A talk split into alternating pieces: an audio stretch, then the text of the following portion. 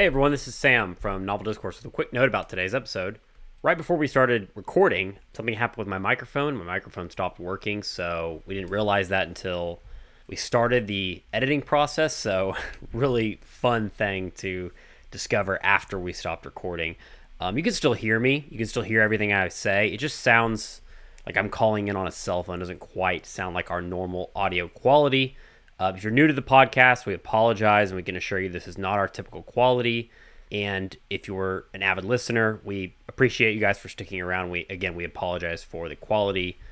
Um, we have a really fun conversation today about Zero Dark Thirty and the historical accuracies of it and how they chose to portray it from a writing and directing perspective. So, without further ado, here's the episode.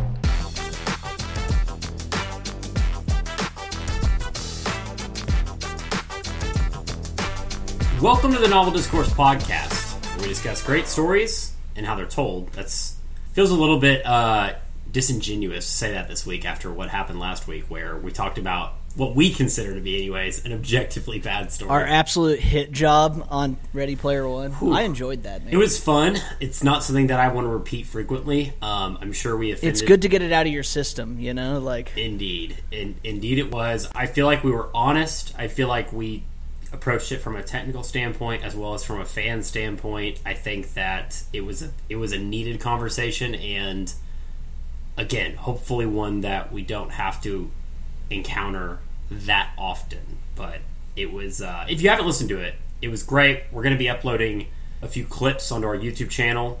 If going back and listening to an hour and a half long podcast maybe isn't your thing, the YouTube channel we will be uploading a few clips from that episode. And if you don't follow us on YouTube, anyways, you should because we're gonna we're gonna be uploading clips uh, moving forward. Sometimes we'll be uploading clips before the episodes even air. So yeah, give us a follow, give us a subscription, and uh, yeah, Oh, so dude, let me share this with you. You're a homeowner. You know the uh, with, that when you buy a house, uh, you're inundated with like kind of a lot of like weird scammy mail and shit. Like as soon as you are in the database somewhere as like a mortgage payer, you get all this weird mail that like tries to make it seem like it's tangentially connected to your financial responsibilities. I got so upset today. On Tuesday, there's a knock at my door. I go answer the door, and there's a lady standing there, and she's like, "Hey, uh, we work with Taylor Morrison, which is the the company that built my house. sure. Um, and like we do the water testing for uh, all the houses that are built here. So I just need to schedule a time with you to come do that.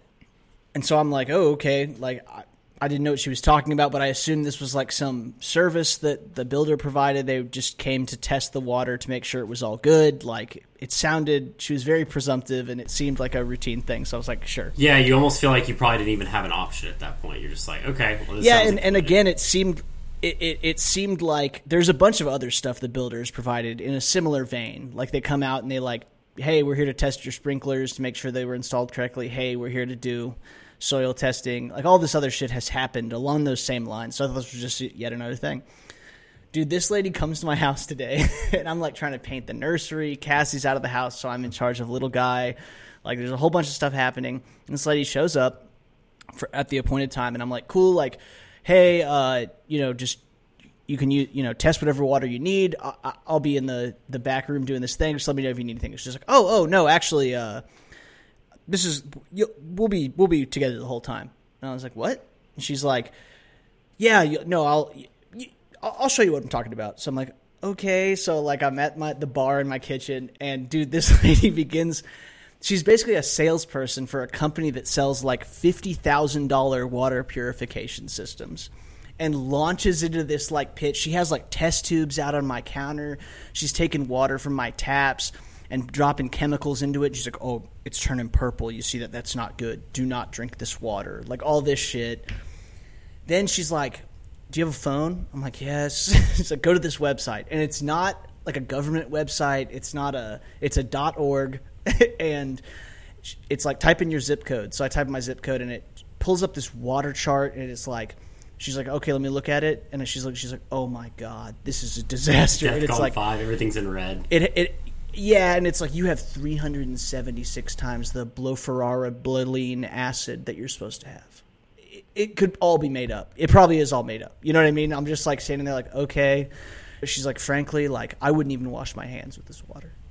And I was like, well, you know, I've drank a ton of the water out of this tap and I'm fine. And I lived in Lubbock, Texas, and I drank that tap water and I'm fine. So I feel like, you know, possibly it's okay. And she's like, no, you know, seriously, like you're you're gonna need like the the best water purification that we have. Blah blah blah. She pulls out this huge catalog, and I finally was just like, hey, honestly, like. I didn't really understand what this was. like, I didn't know this was a sales pitch. Um, I'm in sales too. I appreciate you're just doing your job, but we're not buying anything.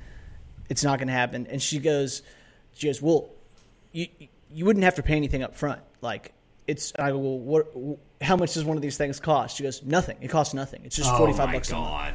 I was like, okay, like red flag number It's ten. just like lying at this point, or very misleading at minimum. anyone that anyone that when you're like, how much does this item cost? They go, it costs nothing. It's just forty five bucks a month. And I was like, forty five bucks a month forever.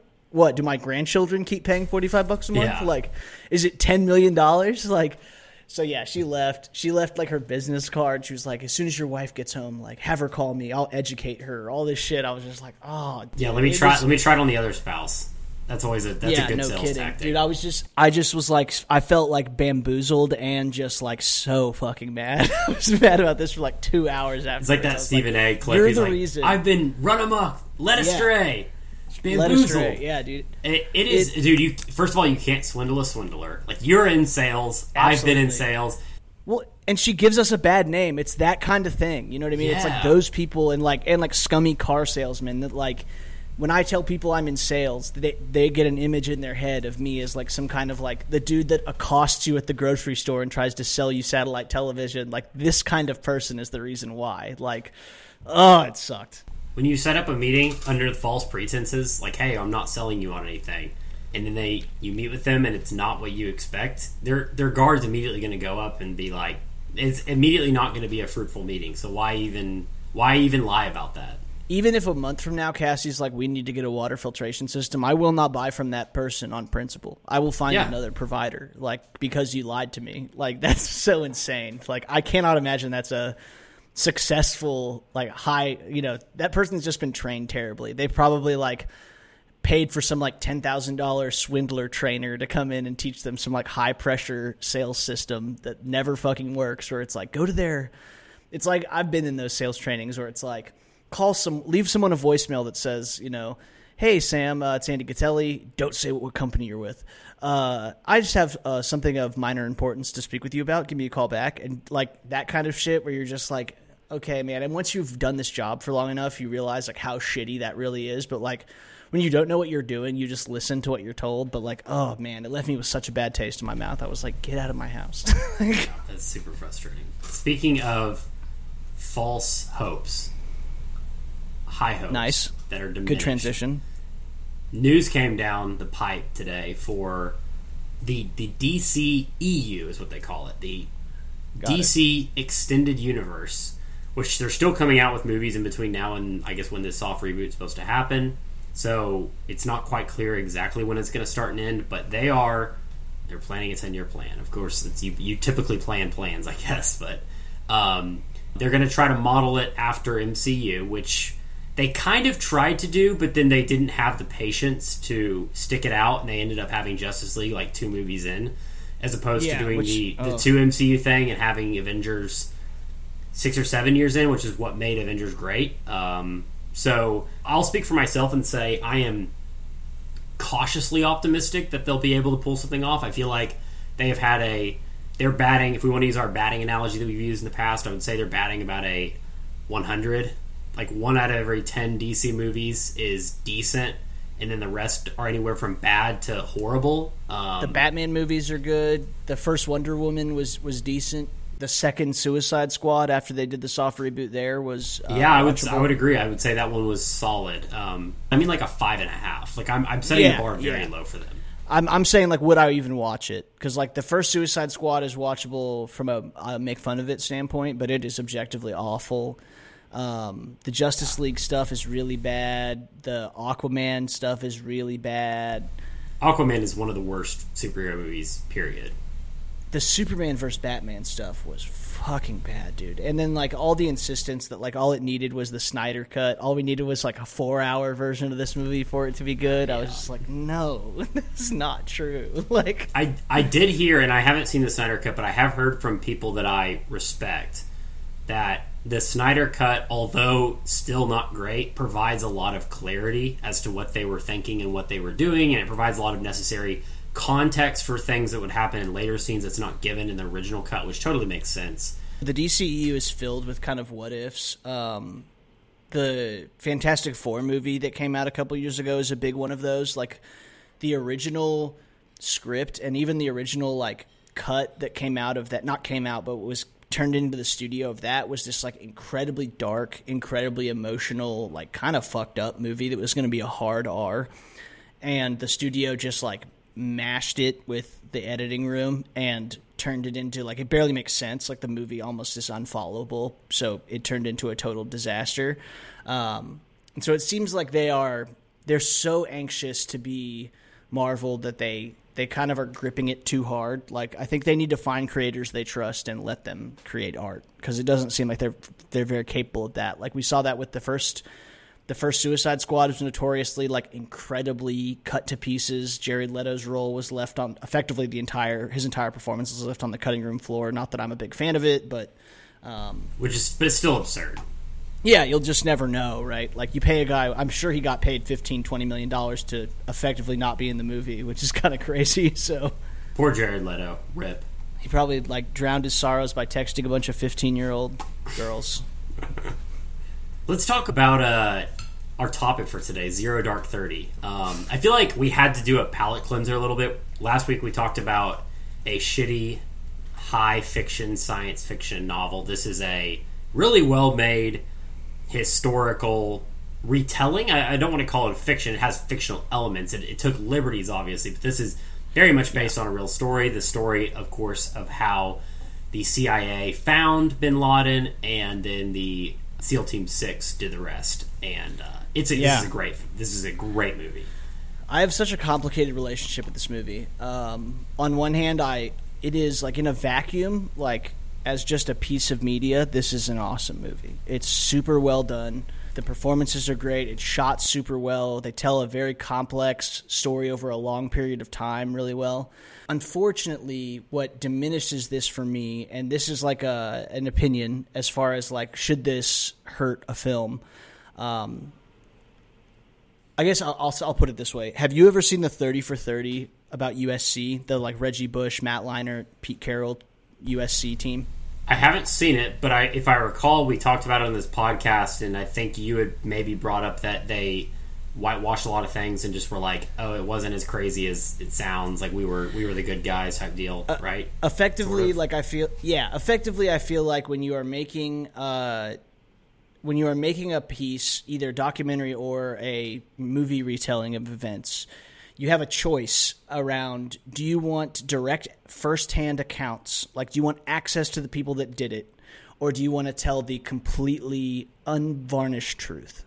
And in many cases, that is that is that is that choice is kind of made for you by time. So if you want to make a, a, documentary the week after something happens, it's very unlikely that you're going to be able to like tell the full truth. One, because it's not really fully like fallen all together yet, and two, right. There might still be like things happening around that event, and that is the case with this film. So, one, I really wish they had made this exact same movie ten years later, uh, because I think we could it could have been a more perfectly like accurate retelling of the events. And I, the reason I say that is because this movie was made uh, like a year after Bin Laden got killed. Like they yeah. began working on this the second this dude was in the ground or in the water, I should say, because they dumped his body at sea. So the issue is that it came out in the middle of a huge political fight around the CIA's enhanced interrogation program, the CIA's torture program. And like any movie or video game or piece of media made about something this classified, like this movie was made almost hand in fist with the CIA, with the Department of Defense. And as such, they told a very specific version of this event. And that included telling like this this became kind of the dominant narrative of how these events took place like the average person in the united states probably like when they if you ask them like how was osama bin laden killed they will effectively tell you the version of events that's depicted in this film and right. the issue with that is that this movie takes the position that enhanced interrogation played like almost the like silver bullet role in in doing that. Like the most important key intelligence breaks in this whole like chain of events happened because we waterboarded guys and we did what we had to do. A year after this movie came out, however, we got the CIA torture report from the Senate subcommittee uh, on enhanced interrogation, and we now know factually that that, it, that was not true. The CIA put tremendous pressure on the makers of this film to tell that story because they, they were and they were right. Like this became the dominant narrative, and it swayed public opinion uh, towards the idea that those methods were necessary for the finding and killing of Bin Laden. Um, mm-hmm. But we know now from like CIA cables and all their records and everything that no actionable intelligence of any kind has ever been like procured via enhanced interrogation. Um, for me, it be, it becomes a more complicated movie because of that. Because it does definitely depict this as like, hey, this is what we had to do to find Bin Laden.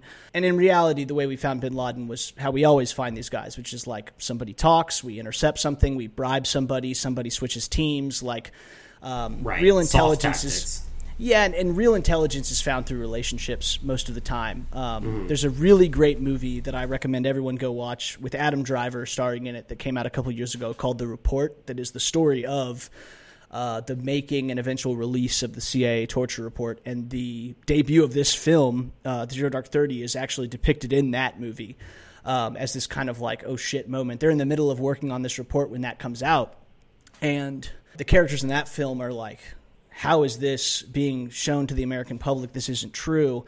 And the whole history of the American uh, enhanced interrogation program is is inc- is really crazy. It's like the CIA didn't really know how it wanted to approach detainee uh, interrogation, especially in black sites and in places that were officially denied, especially terrorists who. Um, it's not like interrogating a criminal or interrogating someone who just happens to fight for a different army. These are ideological purists, and you would think they need you need something more specialized. And they hired uh, two former Air Force psychologists who had never interrogated a detainee before, and they came up with the ter- what would become the enhanced interrogation program, and paid those guys thirty million dollars each.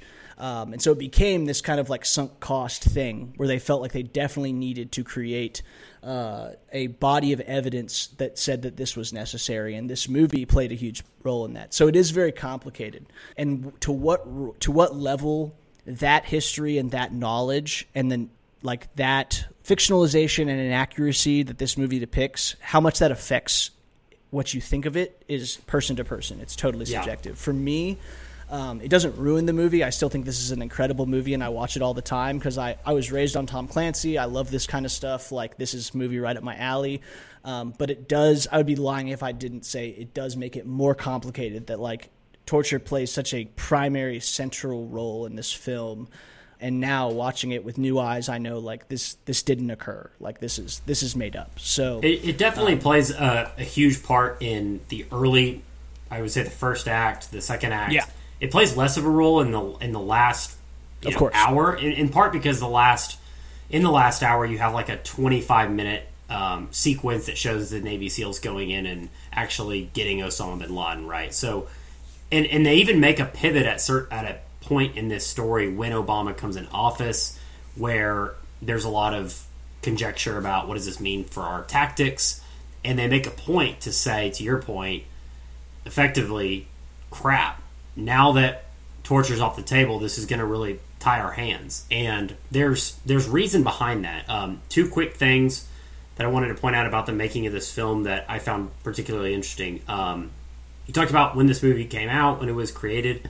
One thing that I thought was really interesting was the the writer and director who had worked together before for The Hurt Locker, which is another great film of of this kind of front or this war that's gone on for so long. Um, they, they were working on a screenplay for the Battle of Tora Bora, uh, which is another yeah. battle that happened Um, and I believe that's the battle that they thought that intelligence believes that Osama bin Laden actually escaped our, our clutches from back in 2001.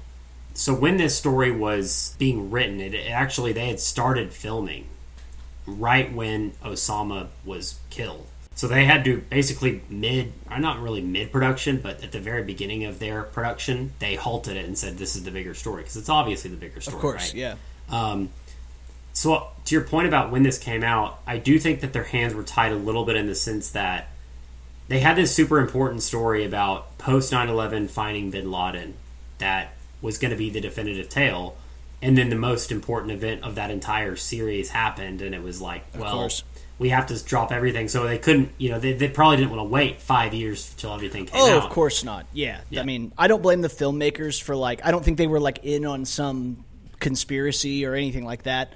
Um, I think they were working with the information they had, and but it, you know, like any like any retelling of a historical event, like the, I think it's important to view a movie for the time in the time that it was made and with the information that they had when it was made.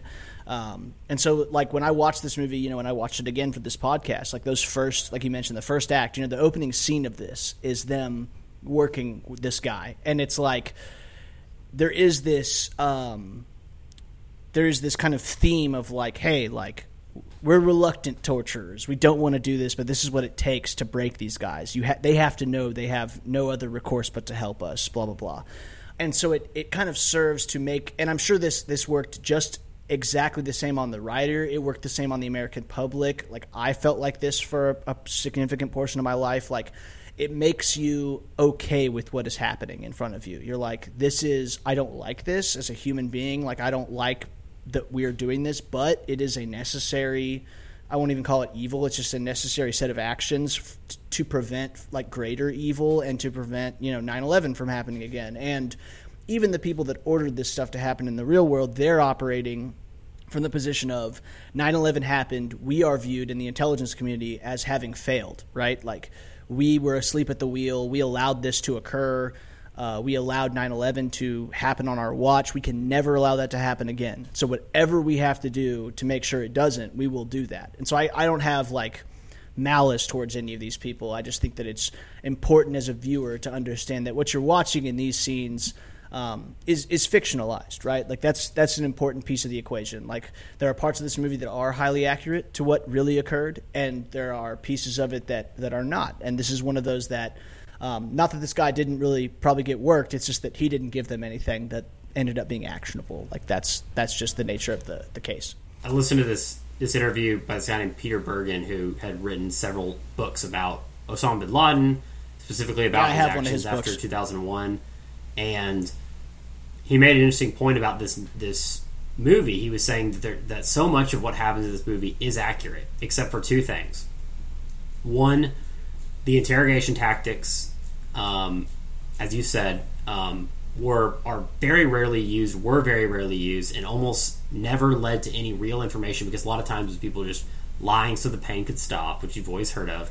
The other thing that was interesting was it said, you know, when these writers were trying to develop this story, they didn't have direct contact with the SEALs or obviously anybody around the situation. So who did they reach out to but the CIA? And Yep. the CIA, their version of events, you can. This story takes ninety percent of what happened and then colors the rest ten percent or so with things that work better for stories and for Hollywood, as well as what the CIA wants you to believe. So, and, and sure. the two ways that those things play out is, like you said, the the way in which they find some of that initial information in the first half of the story, and the second thing is Jessica Chastain's character. Is her name Maya in this story? Yep, In- in Maya this movie? Harris. Maya is kind of a character plug for the entire network of operations that happened to find Yeah, Bin it's Laden. like twelve because- people. yeah, and, and and listen, you if you think that it was just one determined woman that found Bin Laden, like basically on her own against all the, and like the CIA was like an opposition to her findings, like that is fanciful, right? Th- There was resources, there's people, 20, 30, 40, 50 people working round the clock. There's there's operatives in the field. There's you know any level of organization that you can imagine, millions, tens of Well, there was a there was a ten million dollar reward on this guy's head. So like, Sure. imagine the number of tips that they're that the CIA's vast network of people is getting from around the globe on any given day in like 2006, where it's just like they're having to follow every lead, right? So like there's some dude in Pakistan who's probably just some swindler trying to get his hands on some US money yeah. being like, "Yeah, I know a guy whose cousin's milkman saw bin Laden in fucking the tribal region. I could if you give me 10 grand, I can for sure get him for you." Like that's happening times a million. Before we get started, I'll, I guess I'll add one more thing on that thought. There there's a line that's delivered early in this movie about they go after some faulty leads for the first half of the story, and then they really start honing in on where Bin Laden actually is. And there's this, I think, really necessary dialogue they have about why did it, why did we miss this? And I think Maya is the one who says that, and I think her name is Jessica. Is the other, yeah, Jessica is the other field operative that is um, one of the main characters, and she basically is like, look, there was so many leads to start this, we had to by process of elimination get rid of all those um, another thing that Peter Bergen brought up that I think is totally accurate is, you know, people think of this search for Bin Laden as a game, like a Tom Clancy game, finding these yep. like massive situation changing pieces of information, but you know, it really was more like an Agatha Christie novel. It was process of elimination. And he had said that there was in the first year of the CIA launching their investigations to try to find this, um, you can think about this as, as he put it, the this is the largest criminal investigation in the history of the world. They yep. said that there was over 500,000 leads and over 10,000 investigations in the first year alone. And by investigations, it can mean conversations, things like that. But that just gives you the scale of how many people are involved. So it's not just one woman running around against all odds. This is a huge effort by CIA and the American public. Um, so just kind of wanted to give you that context as, for as sure. just provided for this story um, before we jump in. So let's get to it. So cool. Zero Dark Thirty. Yeah. Zero Dark Thirty. So this is, uh, as we've kind of gone back and forth on, this is kind of the culmination of the ten-year-long manhunt for Osama bin Laden, and tells uh, the story both of the uh, both investigative intelligence side uh, and all the complexities therein, as well as the kinetic piece of the operation that everyone's familiar with. Um, I remember being on my buddy's couch at Tech the night that it that you know they announced that this had occurred, that they had gotten. Bin oh, that was such an awesome um, night! I remember. It was crazy. Too. It was crazy, yeah. Uh, and all the videos that came out from like the Naval Academy, where they announced it on the steps of the chapel, and like this was a moment of true catharsis for the United States, where like um, although like no terrorist attack is done by one person, and like this isn't World War II where we have a Hitler. Like Osama bin Laden is the closest we have to like a, a person to blame for for 9/11, and so uh, this meant so much to the country, and so this story uh, carries an equal level of magnitude to the American people and the people who lived through 9/11, even as just a civilian. This changed um, the entire world. This, this changed reality for everyone who lived through it, and so like the catharsis that came ten years later when he was killed. Uh, it deserved a retelling of this magnitude. And so this movie uh, tries to recount from the moment that that attack happens effectively all the way through to, to his eventual uh, finding and, and killing. So, which that, which uh, by the way, that opening, like you said, you're talking about like from this, from 9-11 on, yeah. the movie starts with a black screen that's just the screams of 9-11 911 yeah. calls and it stays like that for it's like a solid three minutes. And i remember yeah. watching this in theaters. That is a very powerful opening. It's every don't get me wrong like i i, I don't want it to come across like i was shitting on this movie to start. Um, this movie is a masterpiece as far as like what it tries to do. It does so well technically from every angle. They put all the work in necessary to really tell this story well. Um, and so we, we begin with Maya Harris, who's a CIA analyst. And again, like Sam mentioned, she's kind of a stand in for, um, instead of like, and I think this was a really wise decision by the writer. Like, to tell this story as it truly actually occurred would require having like 50 characters, which would be very fucking difficult and would be too confusing. So they kind of just like amalgamated the efforts of like dozens of different people. Um, there is a real Maya. She was a prominent member of the Bin Laden hunt team. She did do some incredible work, and so she became kind of the face and figurehead for this movie. And I think that's a great decision. Um, so she is assigned in 2003 so it's only been like we're talking about less than 18 months after 9-11 she's assigned uh, to the u.s embassy in pakistan so she has uh, official diplomatic cover and she's going to be working out of the pakistan embassy. Uh, and she meets this uh, what i would consider to be like a 21st century new american military archetype which is like the fucking super cool and yet like like aloof but like super dangerous and deadly CIA officer like Dan Fuller in this movie who's like her the CIA he's he is a very specific and I think very specifically American kind of terrifying. Like they have this character in like all modern war on terrorism movies, like the guy that sits down with the terrorist and is like, "Look, like there are rules for everyone else. There's no rules for me.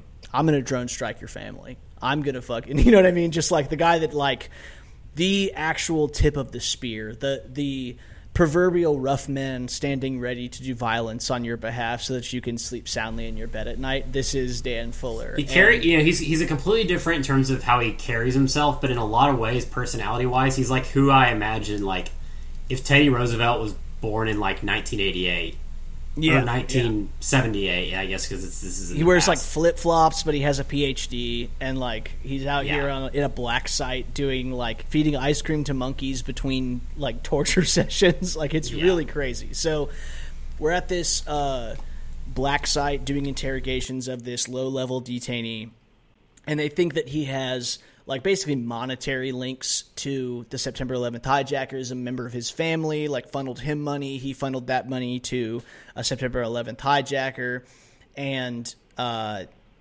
Dan is basically going to uh, apply some enhanced interrogation techniques onto this guy. And this is the first time that both the audience, at this point, Maya and the audience are kind of in the same position. Like Maya is our stand in for us, where we're totally green to the situation. Um, we're on the same side. We're like, we want to find Bin Laden. What does that take? And Dan's going to show us what it takes. And so we go from this like yeah. sun drenched desert into this like super dark windowless hole. They're playing death metal. They've got this dude tied up to the ceiling so he can't sit down. And there's no like screaming and yelling. It's all just like very like calm. Like this is only this is just going to keep happening. Um, and so they begin like basically like waterboarding this dude, like putting him in this like super confining box, like all the va- the basically the greatest hits of the enhanced interrogation uh, program.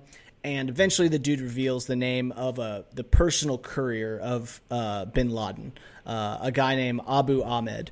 And uh, at this point, we also see that that Maya is also like this is her reveal that she is like very knowledgeable. She understands like a lot about um, both Mujahideen culture and like the local regional culture. She's like, I know the difference between a family name and a war name. Um, so you're not going to be able to just like throw bullshit at me and it'll stick. Um, and so they begin to kind of have this tete-a-tete with this detainee. Uh, he's going to eventually reveal the importance of this career, and this is effectively the first that we see that's going to be our in that will eventually lead us to Bin Laden. Uh, this is also the first scene where you are introduced to one of about I would say about 20 Arabic names that they throw at you. And if you're watching this without yeah. sub without um, subtitles, it can be at least for me, anyways. It was incredibly hard to keep up with. I, in fact, for sure, it got to the point where I only recognized people's names by the characters' reactions to when the name was said. I just yeah. I would hear all it'd be like they would say and they would be like Abu Ahmed Al Kuwaiti or and then like the same sentence they'd be like Amar Reda Kateb or something, and I would be like, okay, I don't know which one of those is the courier. I don't remember which one of those guys was the informant because then yeah, it just it does that all throughout the more the movie. And I will say that I think that adds a little bit of, um, if we're to talk about the dialogue for a second, I think that adds a lot of authenticity. I, I like screenplays that take a very um, nuanced situation that requires a lot of historical knowledge, a lot of expertise, throws you in there and kind of lets you figure out how to swim. There's no yep. campy dialogue to be like, you know, there's no exposition that's like, oh, you're talking about the terrorists that did this. It's like everybody that's in the situation that would know this stuff isn't going to ask dumb questions. So you are, as the audience, assumed to follow along um, and and to like I said to learn how to float. Now, one other thing that I'll say that happens because uh, I think we might gloss over it because it's pretty early on. It's in the first like ten minutes. Um, I think some of that is done for effect. I think some of that is done not only to give it a realistic element, but to also show that Maya is a little bit over her head. There's a scene where Maya is in a um, she's in a room going over film, and she's looking for a certain terrorist and seeing who this terrorist might be, where they're at on the street, and there's five or seven different televisions pulled up. She's got all these different tapes. She's putting them in, watching, taking notes. It's showing all these different clips, and it's it'll it'll zoom straight into the camera and then zoom into Jessica Chastain, take all these different angles. There's like 40 cuts in this in this scene that's like a minute long, and my wife turned to me and was like, "What? What is she looking for?" And I was like, "I think that's the point. I think the point is you are supposed to be." You're supposed to be in Maya's head. Like when when things are really really confusing, I think that they do that on purpose a little bit to For sure. make you feel like hey, if you don't really quite understand how all these bits connect, that's how the CIA operatives are feeling. I, I think they go out of their way to make things a little bit confusing at, at times in this movie. Yeah, and they definitely use like conversations and scenes like that to communicate like to the audience certain aspects of this conflict that um, are important to the overall story. I think another good example of that is when she goes to her first meeting with like the Bin Laden team at the embassy. Like she's sitting in the little like glass security room, and Dan lets her in. She meets the Yeah. boss for the first time. They go up, they have this meeting, and they start talking about like what leads they're following. And she explains that like one of the leads that they're talking about is pre 9/11 thinking, and that their tactics have changed. Um, I think one thing that a lot of people don't understand about like fighting as an enemy that is uh, effectively like medieval in their world outlook is that the CIA is is basically designed in the modern world to like hunt people based on technology and their use of technology. Like the CIA's first approach Yeah. to everything is like rip cell phones. Like everyone touches technology somewhere. When hunting Bin Laden, like this dude didn't let someone with a cell phone come within hundred yards of him. Like they had air, every electronic in his house was from like 1985. Everything's air gapped. He had all his like hentai porn downloaded onto a hard drive that he could watch without connecting to the internet. Which he did have a lot of hentai porn. That's a real thing. He did have a shitload of hentai porn. That is absolutely accurate. Um, which you know, like at the bottom of it all, like he became by the end of it, Bin Laden was definitely a boogeyman. But underneath all that, Bin Laden was a spoiled trust fund kid, so he was probably Yeah. just kind of a weeb. He larped as a fucking mujahideen. Like anyone who's really interested in the background of all this stuff, read. There's a really great book that is required reading when you join the modern CIA called The Looming Tower, and it's about the end of the book is 9/11, and the whole book is about tracking like the, the emergence of Al Qaeda, the emergence of Osama bin Laden, and like how radical Islam and the political movements that came to encompass that, how we got there. And one of the things they point out is that like in Afghanistan in the 70s fighting the Soviets, like the real mujahideen, like the guys that were actually repelling the Soviets and fighting to the death, like they fucking clowned on bin Laden, dude. Like he was basically this rich kid that showed up with all these shiny guns and like wanted to like role play as this like brave Muslim fighter. And these guys were like, bro, you're a rich Saudi oil kid. Like you can stay way the fuck over there where the Soviets can shoot you to pieces and we will be over here. We're glad to take your money, but like stay the fuck away from us. And that I think is like very indicative of who Osama bin Laden was his whole life is that he wanted to be this like symbolic figure and he always was like that enabled him to become the face of this movement because he desperately wanted that when others in his subculture didn't care that much about that. So Yeah. all those things come together to form the personality of Osama bin Laden. But yeah, ultimately, um, we do see a lot of these scenes where she's like slowly kind of getting her feet underneath her from that first scene where she's kind of wide eyed in this interrogation to like leading her own interrogations. Um, and a couple years into it, uh, she's really honed in on this courier, uh, Abu Ahmed. She runs it by, she gets that information off a different detainee. She takes it back to Faraj, who denies knowing him. And she kind of keys in on the fact that, like, the fact that he's denying knowing a person with that name like tells me that he's like hiding this person like he's effectively Right. put up a last wall he's giving us everything else and he's refusing to give us this that means that that's really important I, I think if this was a name that over like over 40 interrogees knew. So it was clear, Yeah. like, no, you know this guy. It's like it's like a sports fan refusing to know who you know. Aaron Yeah, Rodgers. never heard of Tom Brady. like yeah, who the Yeah, fuck is. Tom Brady?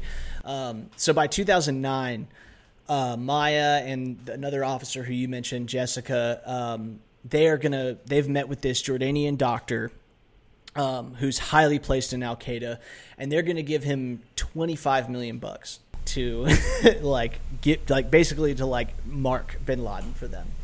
And by the Um, way, somebody this is about when somebody should have hit the X'd out button. Yeah. That oh this yeah. that this doctor was gonna cooperate. Be hitting Which, X I mean- hard. it's it's it's so difficult to know because like dudes do turn for money all the time. Like it's always Yeah. like money, ideology, or they're in trouble on their end of the spectrum and they need to escape somewhere else. And so the U.S. is a good place. But And, yeah, and this is part of the screenplay that was a that was a that's this everything that happens after this is a real part of the story. They they relied Absolutely. a ton on double agents, triple agents to get intel more as you as we said more so than waterboarding. So yeah, continue.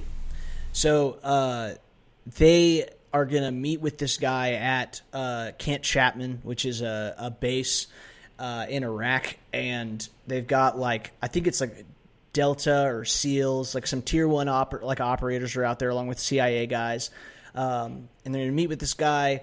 And the dude shows up, gets out of the car. The operator dudes are real squirrely about it. They do not like how he's like moving. He's got a big shawl on. They can't see what he has on his body. He raises his arms up, detonates a suicide vest, and kills Jessica as well as like a bunch of other CIA personnel.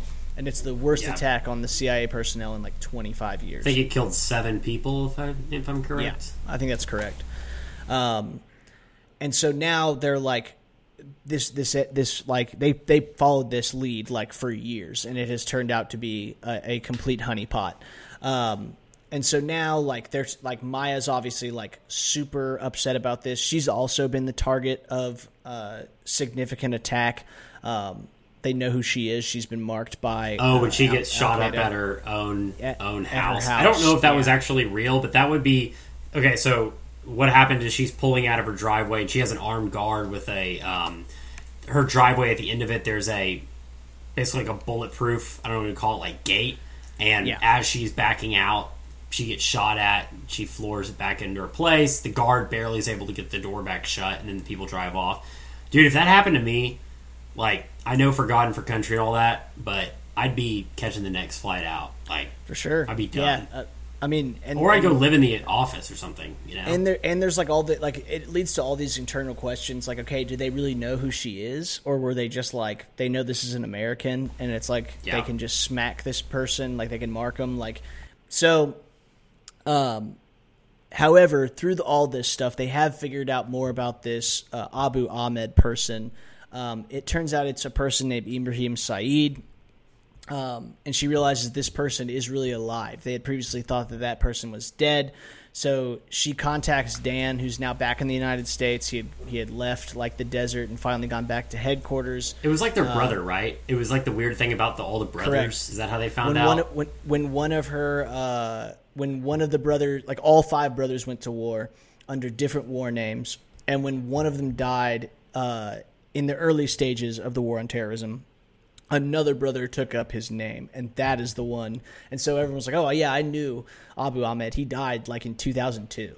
And so that's what the CIA was operating on, and then they realized that like, no, he like a guy named that did die, but the guy we're looking for is the dude that assumed that name.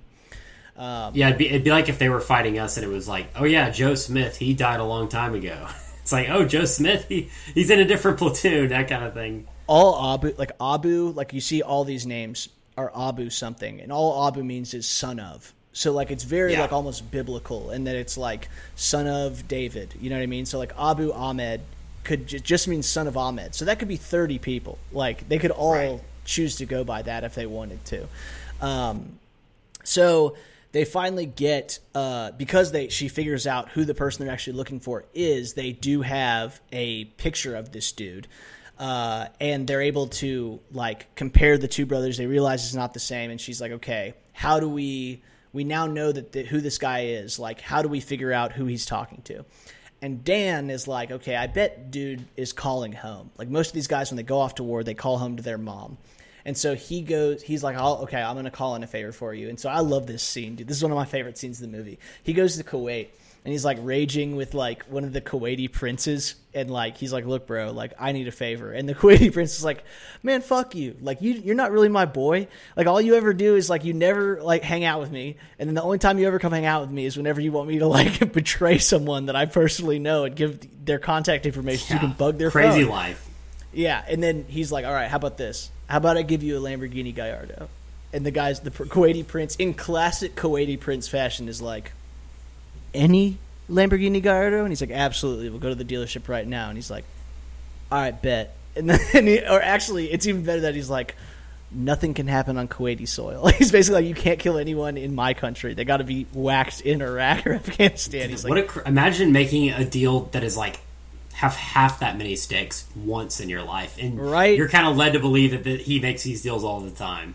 Dude, well, he has he does this enough to where when they show up at this Lamborghini dealership at like two in the morning, he knows the dude that runs it by by first name. He's like, "Thanks a ton," like, and he just like pick he's like pick one out, and the dude walks around for the showroom for like four seconds and goes up to a canary yellow uh, Lamborghini Gallardo. Uh, I think it's a Bacalore, and it's a like speed yellow convertible, and Dan's like, very nice, my friend, very tasteful, very low key, like kind of like low key backhand complimenting him on like Yeah, picking the gaudiest, the Typical gaudiest thing in the entire thing. And he's like, all right, cool. Here's the here's the cell phone number. So now they've got uh, they've got this guy's information. They realize that he's in Abbottabad uh, or he's in Pakistan, and so they start tailing this dude.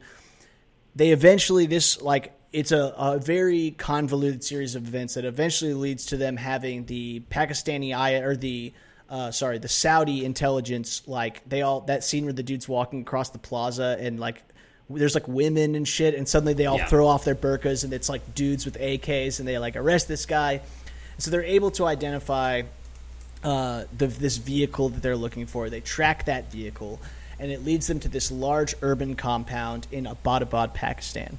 Now, this is a like kind of shitty for several reasons. Um, one, it's in Pakistan, which is more complicated than if it's in like almost anywhere else. Like Pakistan, Yeah, it'd be better like- off if it was in Afghanistan or in India. Like Oh, absolutely. better off. For sure. If it's in if it's in Afghanistan, this is almost easy. Like the U.S. at least has like thou- hundreds of thousands of military personnel in Afghanistan at this time. They effectively can go anywhere in the country. Um, India is uh, an ally. Like they will help out, but Pakistan is very touchy. Like they're technically like an ally in the war on terror, but they have a re- track record of like when terrorists or enemy combatants flee into the tribal regions, into that like region between Afghanistan and Pakistan that's like technically ungoverned. They're not going after them, so it's very difficult for the U.S. to like ask permission, effectively like go into their airspace.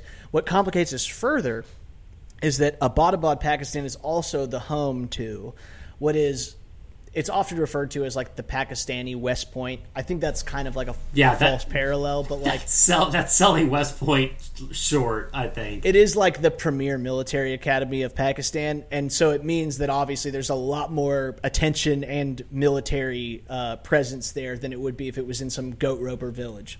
This is a totally this is a totally different uh, kind of comparison, but like I remember being a kid and thinking that Hanukkah was just Jewish Christmas. And it's like, well, not really. You know what I mean? You know, it's like it, they're not related like that. Like everyone doesn't get handed a Christmas. So like, Literally, the only similarity is that they happen around the same time of year, and there's gifts. Exactly. these these two things these two things do the fulfill the same like basic uh, function, but they are not like Pakistan wasn't like oh we should get a West Point and build this like that's not what occurred. yeah, it's just a military academy. Yeah, It is a military academy, and so that that level of military presence makes any operation there like really really uh, like complicated geopolitically. Um, Yeah, the compound so is like four miles away from the from the academy, like super Right. super close. It's super close. Like within eye, they, they are definitely within eyesight of like if there was like a a drone strike there, it'd be a big deal. So yeah, um, the CIA puts this compound under surveillance, and this is the part of the movie that I actually love the most. Is one, I think I love I love the speech the guy gives where he has everyone in that room, and he's like, "There is no other team on another floor. You are the fucking team." You know what I mean? I love Yeah. that speech, and then. This where they have uh, James Gandolfini, who we don't see until this part of the movie. He's like a higher up at CIA, and uh, they bring him in to like brief him on whether or not this compound is where Bin Laden is. Yeah, he plays the director of the CIA in this movie. Yeah, which I don't yeah, think it's that's like a named person. I don't think it's supposed to be the, the the current CIA director. I don't think. I think it's just like he's the director.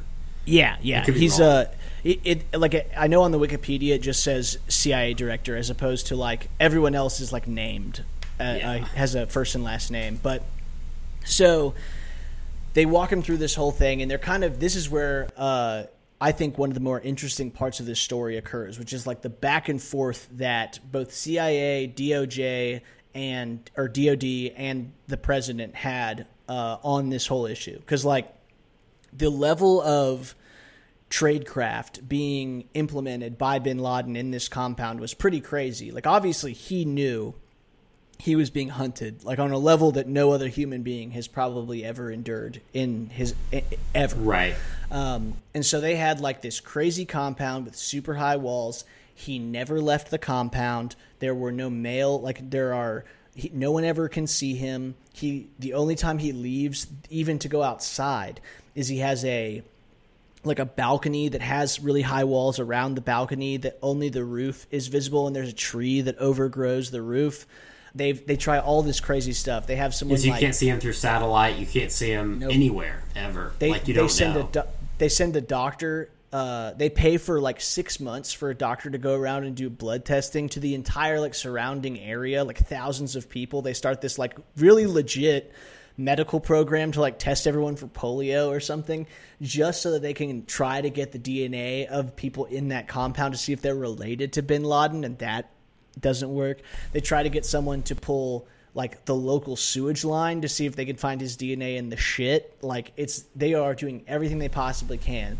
And what it comes down to is they're basically like, look, we don't we we have no direct evidence that he's here, but the fact that the level of caution that's being employed here is so great tells us that someone of this level of importance is in here and Yeah. we think it's bin Laden based on what got us here. And so they're like, well, it could be like a drug dealer. It could be like, you know, some other wanted high level Al Qaeda person. And ultimately, they're like, the CIA's opinion is that it, there's like a 60 to 80% likelihood that it's bin Laden in the compound. Yeah, and, and part of the part of the real story there was that I read that in real life. Like what part of what led them there was when the courier was having other conversations, they intercepted some, and what was being talked about is only things that would be talked about. Um, Yeah. if you were Al Qaeda. So one of the liberties that the, that the story takes is instead of making it a political discussion of like should we go in, they tried to muddy the waters even more and say this could be an arms dealer, this could just be a Right. really private citizen. When in real life, we knew for months that a high-ranking Al Qaeda officer lived Correct. there, and I think one of the great back and forths, as you talked about, was you know this is this is one administration away from the weapons of mass destruction where as as I've I've heard it put by again this author we referenced a little bit earlier that there was more circumstantial evidence around the weapons of mass destruction than there was around this compound that Bin Laden lived there at least specifically. And Sure. it's like okay let's say that you're 80% sure that Bin Laden lives there and you drone strike it. What if you're wrong right? What kind of implications does that have with Pakistan with their the fact that their West Point is a five minute drive up the road um, and I'm kind of speeding forward a little bit, but when they they had this famous roundtable with Obama's administration of who wanted to actually go in and who didn't want to go in, and kind of like airing their their thoughts or their opinions. Um, apparently, Biden was against it. Um, Robert Gates, the Secretary of Defense, was against it, and he was he's been part of administrations dating back, and he cited weapons of mass destruction as the reason he didn't want to go in. I think there was a lot of people in the intelligence agency that were that were a little bit trigger shy. Um, For sure. Famously, Hillary Clinton was down to go in there. Um, obviously, not like you know, not hundred percent, but like that was her. That was where she landed. Um, so yeah, as you said, it's it wasn't the the movie portrays it as we're not sure he's in there. I think by the time they did the operation, they were 110% sure it was an Al Qaeda member, and they were about 95% sure it was Bin Laden. It was just it was just about the political impact. and then of being and then another question was how do you go about eliminating this threat so like the Yeah. us at this point we've moved away from the war on terrorism has taught us a bunch of lessons and one of them is mass invasion of uh, to to you know rid a given place of terrorists is not that effective because they like are they're basically cockroaches. Like they can go to ground. They're really good at hiding. They don't need to use modern technology, so they're very difficult to root out. Um, and so we've moved to this like JSOC first, spe- special operations and drone strikes are like the first line of offensive capability the United States right. employs.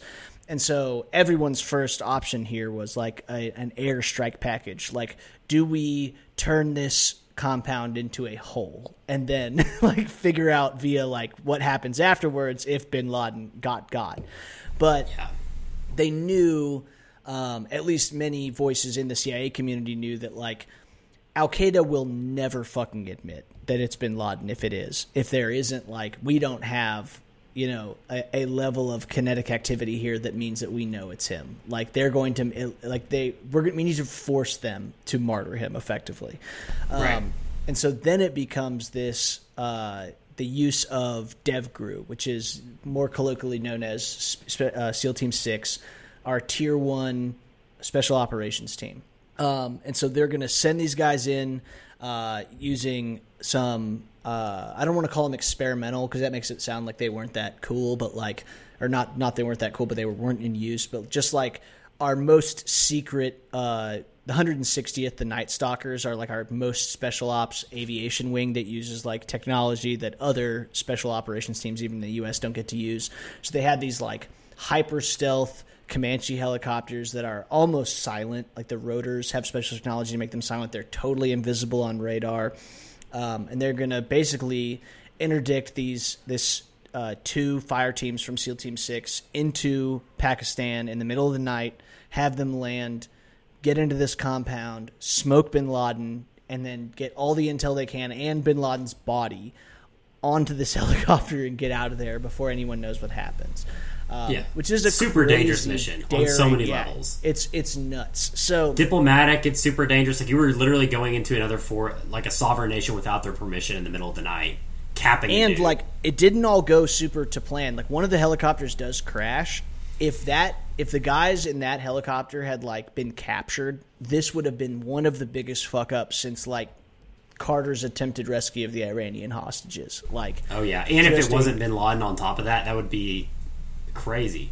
Which, by the way, crazy story about the helicopter crashing that I, I heard. Um, there was this account of one of the SEAL team members, and he was saying that you know they it crashed this helicopter, and um, this guy was part of the team that was on the helicopter right right as it crashed, and they're going into the house. Well, there's another unit that has snipers and K9 and, and AK9.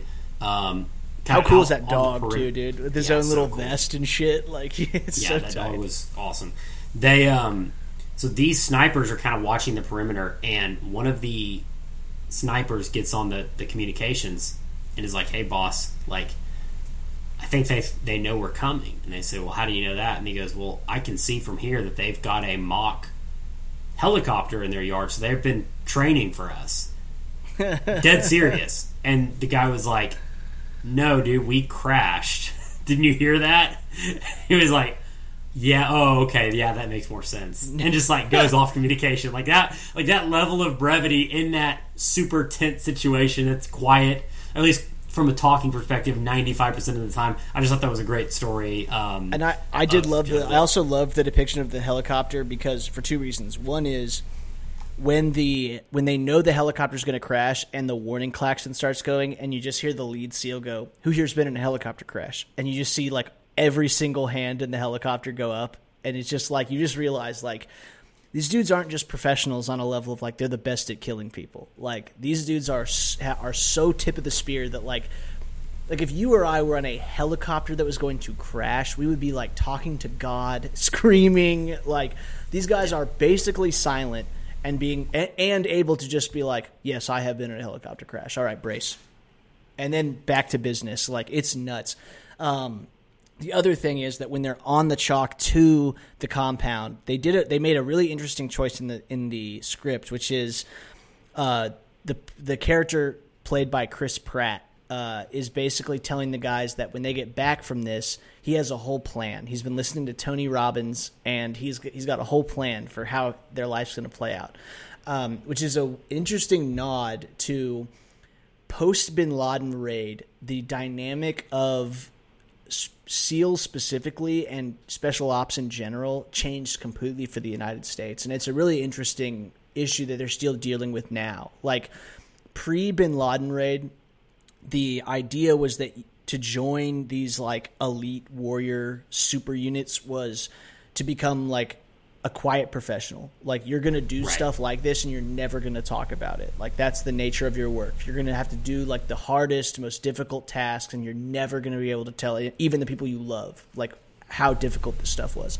Dude, now they all lot, become writers, fictional or and, non-fictional. It's nuts. and they have like and they have a podcast and they're running a training thing and like it is a weird dynamic that the like DoD has had to start dealing with, like the SEALs have had to start dealing with. Like, what is the nature of our relationship to our work? And like, there are they have I have read and I've even talked to. I have a very close friend who is in this community, and he's uh, told me that they've actually had to start like adding kind of a piece to the weeding out process, which is like identifying people at the beginning of SEAL training who they think are there as like a a resume builder. Like if you're there to be a SEAL because you want to be a podcast host, like they need to identify that quickly and get rid yeah. of you because it's not good for like the unit cohesion. And if you're there to be a hero, that's not what being a SEAL's about. Like you need to right. be the guy that's willing to jump on every single guy has to be the dude that wants to jump on a grenade to save the rest of the team. And that can't happen if you're like, well, I'm I'm. I want to write terminal list. I want to be the exactly. next. Yeah. so it's really crazy. Like totally this moment, and and I think that adding that to the script is really cool. I think it's like this nod to this how big of a deal this was, not just for us as a, an American society, not just how big a deal this was as a, a, historical event and the, how it changed the dynamics of the war on terror, but also like the effect it had even on the ground for people like this who like they knew in the moment that they were doing something that was going to make them like not only heroes but like figures in history which is so crazy like you very rarely yeah. get to know in the moment that you're doing something that like great your great grandchildren will read about in a textbook but here you are so really so crazy. then they get down to business and yeah. uh, i love is... how this is shot by the way like the on the ground stuff no music it's like all dead air. You can hear like goats in the background, and it's like quiet night in the background. They're communicating via radio, but they're all whispering. And they open that door, and they go, and they uh, they know the names of every. They've studied every single piece of this whole thing, so they know like the names of every family member in the compound. And so he's like, you know, he's like, Mahmoud, Mahmoud, and the guy like turns the stairs and he just like double taps him and the whole team moves up the stairs. You're like, damn, dude, these guys are. It's, they're they're very professional. I watched a again. I'm not a SEAL, so I can only relay what I've heard about other people say about it. But I did watch a video where a former SEAL was breaking down movies, television shows, and what's realistic. And he was like, "This scene is one of the most realistic." Um, I feel yeah. like I I feel like I'm watching myself. Like this is one of, if not the most realistic SEAL team action scenes in any film, and like in you see it, and like you said, it is it's. I love that they another great decision that they made with this was once they drop in, you don't see a lot of these movies will cut back to Central Intelligence. They cut back to Maya watching and doing yep. not really doing anything. I like that when they get there, they ignore the rest of it. It is literally yep. just about the SEAL team, and for about yep. twenty minutes, and it's it's so good, dude. And we have this one really tense moment where like uh, because they blew they had to blow the gates, and so that that uh, detonation causes just a little bit of uh, like disturbance, and so people from the village nearby start to walk up the road towards the compound, and the sniper team, like the Overwatch team, and also the translator for the team are up there, and they have a megaphone and the sniper rifle, and they're just like he's got the laser, the infrared laser, and he's just like putting it on, going back and forth between the chests of all these people walking up the road, and he's like, "Tell him to stop, yeah. tell him to stop, or I'm gonna have to start shooting people. Tell him to stop." And so he's just like, he's yelling to the megaphone, and then eventually there's this great moment where he just like puts the megaphone down and he just yells, he's like, "Go back, go back, or they will kill you!" And you just see the guy slow and there's one dude with a, like a wood piece of wood in his hand. And he's like standing in the middle of the road with the. Obviously, he can't see the laser, but like he's got the designator like right on his chest, and he like thinks about it for a second, and then turns and goes back, and you just like everyone, including the viewer, like as you, you're like breathe this huge sigh of relief. You're just like, Yeah. oh my god, dude, holy shit. I also love they made the decision not to make like the actual killing of bin Laden this like crazy moment because it probably wasn't right like it wasn't like he came out for the boss fight with like two golden AK-47s and was like Yeah. you know he his health bar like Ready Player. One, he's got the he's got the Mechagodzilla. Right. It takes five Like- minutes to kill Bin Laden. Bin Laden doesn't ha- can't take ten times more bullets than the guy that you shot downstairs. So they just walk in, they like get through the room, they they they double tap this dude, and you can hear them talking to each other, the seals, and they're like, "Dude, I think this is him. Holy shit!" And then you and then for the first time we cut back to Maya, and you hear the famous radio call where he's like Geronimo, Geronimo for King and Country, or for for uh, God and Country, Geronimo, and they're like, "We got it, we fucking." It'd be really weird if they said for King and Country in America. Yeah, but- It's- they all had British accents. You're like, what? Yeah. SAS. So, uh, yeah. Then they go on. Then like, at this moment, I think this is also crucial because it's like in the kind of legendary, like in your head version of this story. This is where it ends, right? Like, and they got in there and they killed him, and that was it, right? Like, but now and they did the see- thing on on the on like Fortnite where you like bounce up and down and like teabag the guy Yeah, after you they shoot him. they teabagged Bin Laden for ten minutes while Victory Royale was over the. But um, what what actually happens is that like there's a tone shift to the reality of this job, which is that there is no time to like gloat or celebrate or even appreciate what's happened. They're instantly like, we have to get the fuck out of here. All the lights come on in the house. Everyone turns off their NVGs, and they're all like just trying to rip open um, file drawers and like rip la- uh, hard drives out of computers. They're like trying to get all the intel they can, and they have to get on this helicopter and get out of here because the Pakistani military is coming. Like they have now realized that something is happening here. They don't know what. Like for all they know, like it's not because they think Americans are there. They they just heard explosions, like a helicopter crash right next to their their military base. Or like what's going on? So yeah, they said they have ten minutes to get whatever they can, and then to get out. And the there. eternal question will always be like, did the Pakistanis know Bin Laden was here? Like before we went in there. Um, and I don't know if we'll ever Yeah. really get a straight answer on that. I bet some Um, of them did, but I don't know. I'm sure at, at the Total very guess. least, some of the locals were probably like, you know, aware. Like, at the very least, I feel like some of the locals know someone of that gravity is there, like beyond just like your standard important rich guy. Um, but yeah, they're or having at to pull least this off. theorized it. Like, hey, you know, there's rumors he's been spotted in the area. I keep seeing people leave this compound. Like, I'll tell you what. If I'm one of the, if I'm if I'm some like random, uh, you know, dude, blue collar uh, Pakistani dude down the road, I'm finding a sat phone and being like, "Hey, y'all still got that twenty five million dollar reward going?" pull up, cuh. There's a random dude down the road. Y'all need to slide on this guy for real though.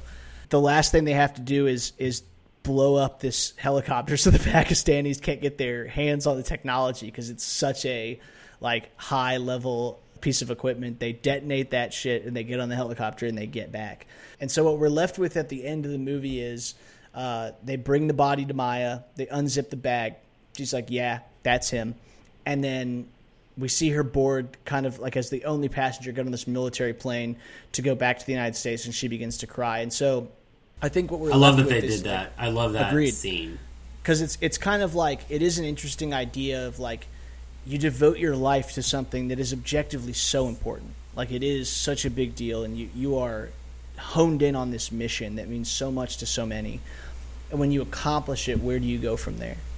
And that question is left open. We, you know, obviously Maya is an a, a individual, real person, um, but we won- we're left wondering, like, what what will Maya do now? Like, is she done? Like, is she going to retire from the CIA? Will she go on to some other uh, thing? But she, the in the first scene, it's 2003. Bin Laden was killed in 2011, so she spent a solid like eight nine years of her life doing this 24 seven, getting shot at. Like, this was what she, you know, ate, drank, slept, breathed for a decade, uh, like probably like the prime of her life, and then now it has come to this successful conclusion. But like, what does a human being do when you're no longer when you finally catch that thing that you've been chasing for so long? It's really interesting. Yeah, imagine. I mean, imagine being on the the group of the CIA that was after Bin Laden all the way back in the mid '90s. Because there was people that were involved. There was task groups, task forces at Langley that were assigned to that. So you have to imagine there were a handful of people that from the mid 90s up until 2011 when bin Laden was killed, that's all they did was try to find bin Laden. You spent your entire career, or I would say, you know, half of your career, a lot of your working life, you know, late days, late nights finding him, and then it's all over in one swoop. That's got to be just super overwhelming. I will say, at least it's a successful conclusion. If you read The Looming Tower, which I highly recommend everyone read, it's incredible. One of the saddest stories is there's a guy who works for the FBI who um, the FBI and CIA had a combined team that uh, did investigations uh, around Al Qaeda after the 1993 World Trade Center bombing, and this guy was basically treated as an outsider and, and like conspiracy theorist because he was basically on the 9-11 attack like five years before it happened being like this is going to occur and he was like raising yeah. alarms raising every red flag and like you said they just get so many of these that like everyone can't be taken seriously, right? So but he had like basically like identified like all these major players like he knew bin laden and al-qaeda were going to be behind it and he left the cia or the fbi uh, a couple months before 9-11 because he had just been kind of like sidelined because he had devoted his entire career to basically raising this alarm about this impending attack and when he retired from fbi he took the job as the head of world trade center security like a private gig as the head of security for the World Trade Center, and I cannot imagine what it was like for him because he died in the towers on 9/11. So can you imagine what his last thoughts were when that? Like I, I almost hope that he thought it was just an accident, right? Like that he didn't know that he was right because that would almost be totally crushing to a human. You spend being. your entire life trying to prevent your own death, and you know. Oh my god, dude! Yeah, yeah. crazy, crazy. So at least in the case of these people, like yes, it would be totally like overwhelming to have to effectively pack your whole life up to that point and put it on a shelf and be like done. Like that project's done but at least they successfully completed it right? Like the thing they devoted their life to they they did. Um, from a movie standpoint like i said like i think they trimmed exactly the fat they needed to here. This I story agree. is told. It's not a short movie or anything but for a movie that takes place over 15 years encompasses like 50 different countries, thousands of people, tens of thousands of leads, one of the most complex and wide spanning manhunts in history. Um, and you're dealing with source material and events that are super important to like everyone. Like every, you know, while you're making this, that like, everything's going to be gone over with a fine tooth comb because it's such a huge important piece of history. Um, I they did such an incredible job. Like Agreed. I still watch this movie like once a year to this day. It's I, like I you know I, I say this on like all the time on the podcast, but like I now look at many things through the lens of like how am I going to tell my son about X and like certainly 9/11 is something my son will view like I viewed Vietnam, right? Like he was born in 2022, like to him like he'll view he'll view something that happened in 2001 like I viewed something that happened in 1979. So yeah, when I'm explaining like 9/11 and like how that happened and all this stuff, like this movie will probably certainly play a role in like how that those events, like how we found national catharsis around the specifics of 9/11 and, and Osama bin Laden. So it definitely stands the test of time. It's an incredible film. It does stand a test of time. You're right about that because I feel like it could have been very easy to make a movie in 2011 that covers some of these topics and make it even more I think this movie does a pretty, you know, again, we talked about this earlier. I do think that it has some of the talking points that the CIA probably wanted regarding torture, but I think generally this story does a really good job of keeping it to the central plot of finding Bin Laden. Overall, it's not very political, which they could have yeah, gone agreed. so hard either direction, and they didn't. And I think that's one of the best things about the, the story. I totally agree. Um, and I think that that highlights it highlights something that is very important, and that's that like we tend to view like all action anywhere involving the United States through a political lens. It's just the nature of our modern political landscape. But like people that are working on the ground for the United States are fundamentally apolitical. Like not in their personal life, obviously they, they probably vote and they probably have many opinions. Um, many of them more informed than ours. but when it comes to stuff like this, um, they're not operating like we are from a position of like, oh, how will this affect Congress or something? You know what I mean? They're they're doing their actual job, what they've devoted their life to, and I think what people lose sight of sometimes is that like this work that they're doing is not well paid, and it's often, I mean, the people that worked on the Bin Laden case, they were lucky. They got a movie made about them. You know what I mean? Like that's Yeah. more praise than most of our the people that end up as a star on the wall at CIA headquarters get. And so, um, I think this movie is a great testament to the heart, the you know thousands of hardworking men and women who you know work incredibly hard to defend this country um, and do the work that other people can't or won't. Um, it's an incredible film, and uh, I certainly have. It's such a complicated topic; it's impossible to like make it, you know, truly perfect through the eyes of history. And I've I've certainly voiced um, the issues I have with it around things like torture, but um, overall, it, it's an incredible piece, and I I really like it. I think it's really good. Before we get into ratings, I feel like because of how well this movie's made, I do want to see if we have any good bad reviews. Maybe we can just get like two good ones in. Oh, man. I, I haven't even looked. I wonder if they're. I'm very. I'm, I'm sure the bad reviews are just fucking so difficult to read for me because they're just going to be people that that's, that, that's why I want to see it because this movie, for its gripes, the gripes are not about the writing or the directing or the acting or anything like the way you normally criticize. So I feel like I want to see if people take gripe, to, you know, take issue with any of that stuff, which we we probably both agree was phenomenal in this movie. Three stars. Finally saw this. Three stars are for Chris Pratt in the last 35 minutes of the movie. The rest of the political stuff and twisted truths could be removed from the movie. Most of this movie was half truths. I truly can't tell what that person thinks about anything. Like, so you love Chris Pratt and like military shit. So you're like, I mean, Chris Pratt is like one of Hollywood's most prominent conservatives. You know what I mean? Like, he's well known for his like Yeah. Did you not like that Jessica Chastain was like the one who found Bin Laden? That or, or is it the, the or is it the torture thing? We don't know. So I, it, I guess it could be. I don't know. That's so strange. I was expecting kind of the um, when I opened this page, I was expecting kind of the same uh, critiques that you see about like American Sniper, where it's like this is effectively propaganda. You know what I mean? Like uh, warmongering, blah blah blah. But that doesn't seem to be what's going on here. like it's a lot of lot of, ta- lot of hot takes. uh, somehow a good movie that is taken as fact, but really just another Hollywood ending, probably paid for by the U.S. government. It reads like a cover up. Oh, that's another angle. I didn't even think about that. There is a large group of people that think that uh, Bin Laden didn't die, and then we faked the whole thing. So, like, Okay. I guess there could be like a, gr- a group of people. Like, ten percent of these reviews could just be from cranks that are like, you know, 9/11 truthers. Like, Yeah, I was, I was about to say who would think because the last thirty minutes of the movie is the is the part of the movie that basically everybody in the intelligence community, journalism is like. No, the last thirty minutes is like very accurate as to almost exactly what happened. So yeah, crazy. It's an interesting subject, but most of the movie just drags. It has no business being this long. I think it would have been better as a documentary with the people who gave the accounts of what was happening tell us the story. The final act, where they finally go and get Bin Laden, is suspenseful and well done, but it doesn't save the rest of the film for me.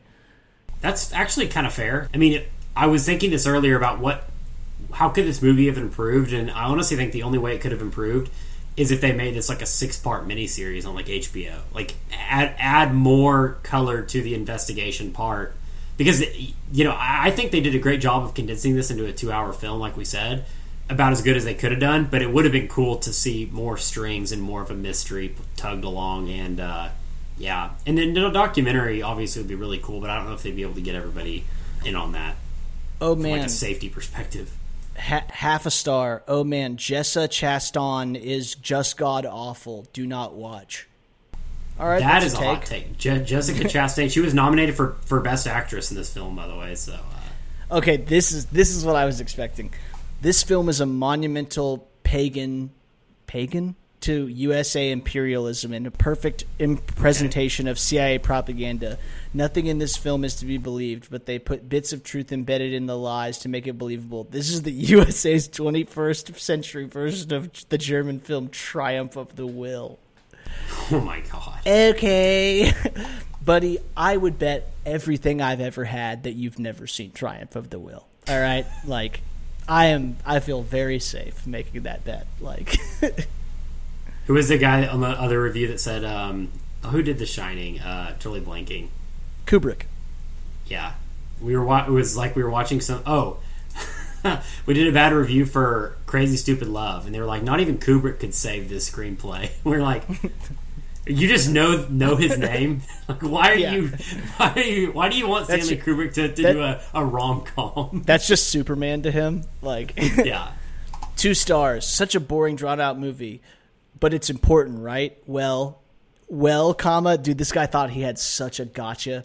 All caps. The main character didn't even exist. yeah. We all know. yeah, That's, like, everyone knows that, important dog. Dude, I'll tell you what. You know why this movie sucks? They didn't give me the name and addresses of actual CIA personnel and reveal their identities to the entire world in this, in this film, so it's not good. like, Yeah, they changed the names and likeness of some of these people involved in this incredibly touchy, you know, operation that happened literally one year before they made the film. How dare they? People are dumb. this is yeah. All the all the all the negative reviews are kind of fall into like, like again, there are things to critique about this movie. Like I Sure. I, I think I did. and these that. like and those reviews kind of touch on the kernels of truth, but then they go all go off the deep end. Except for the Jessica Chastain take, there's nothing there's nothing accurate about saying that Jessica Chastain is a bad actress. Like she's great, Absolutely. she's Yeah, awesome. that's she's ridiculous. literally nominated for best actress in this. Yeah, it's ridiculous. Uh, and just shit like this: America (parentheses CIA) propaganda at its finest. God bless the American war machine. Like, okay, dude, like that's not nearly as deep as you think it is. And again, like. I, I'm sorry to repeat myself. There are things to critique about this movie, and there are things about like the industri- like the you know military industrial complex here to critique. But when you do it like that, you're just so easy to write off as a crank that doesn't know what you're talking about that it's it's very easy to dismiss you. So thanks, like thanks for thanks for like totally discrediting anything that would actually be of conducive discussion. Yeah, like hey, you might not be a crazy person, but when you're talking to yourself and yelling at the sky, you're going to be hard to convince people that you're crazy. Like when you write these cra- these when you write a review in all caps, it's going to be hard to convince people that you're like a you know that you're Okay, this one's weird. The the cinematography and directing are great. However, that is all I have to say about this movie that is good. It has such a weak script for an Oscar heavy film. By giving us an unrelatable, selfish character, messy pacing, and a story that is hmm. overlong and boring. Dude, I don't know if you can call someone an unrelatable, selfish character when they've devoted their entire life, including like sacrificing having a family or any personal life, to like, you know, finding and bringing to justice a criminal who killed 5,000 American citizens. Imagine looking at every story that has a a protagonist who's like very devoted and driven and single minded and being like selfish. How many great stories in the history of story do you immediately have to write off by just saying like, "Oh, they're driven? That's a selfish character. Pass." what?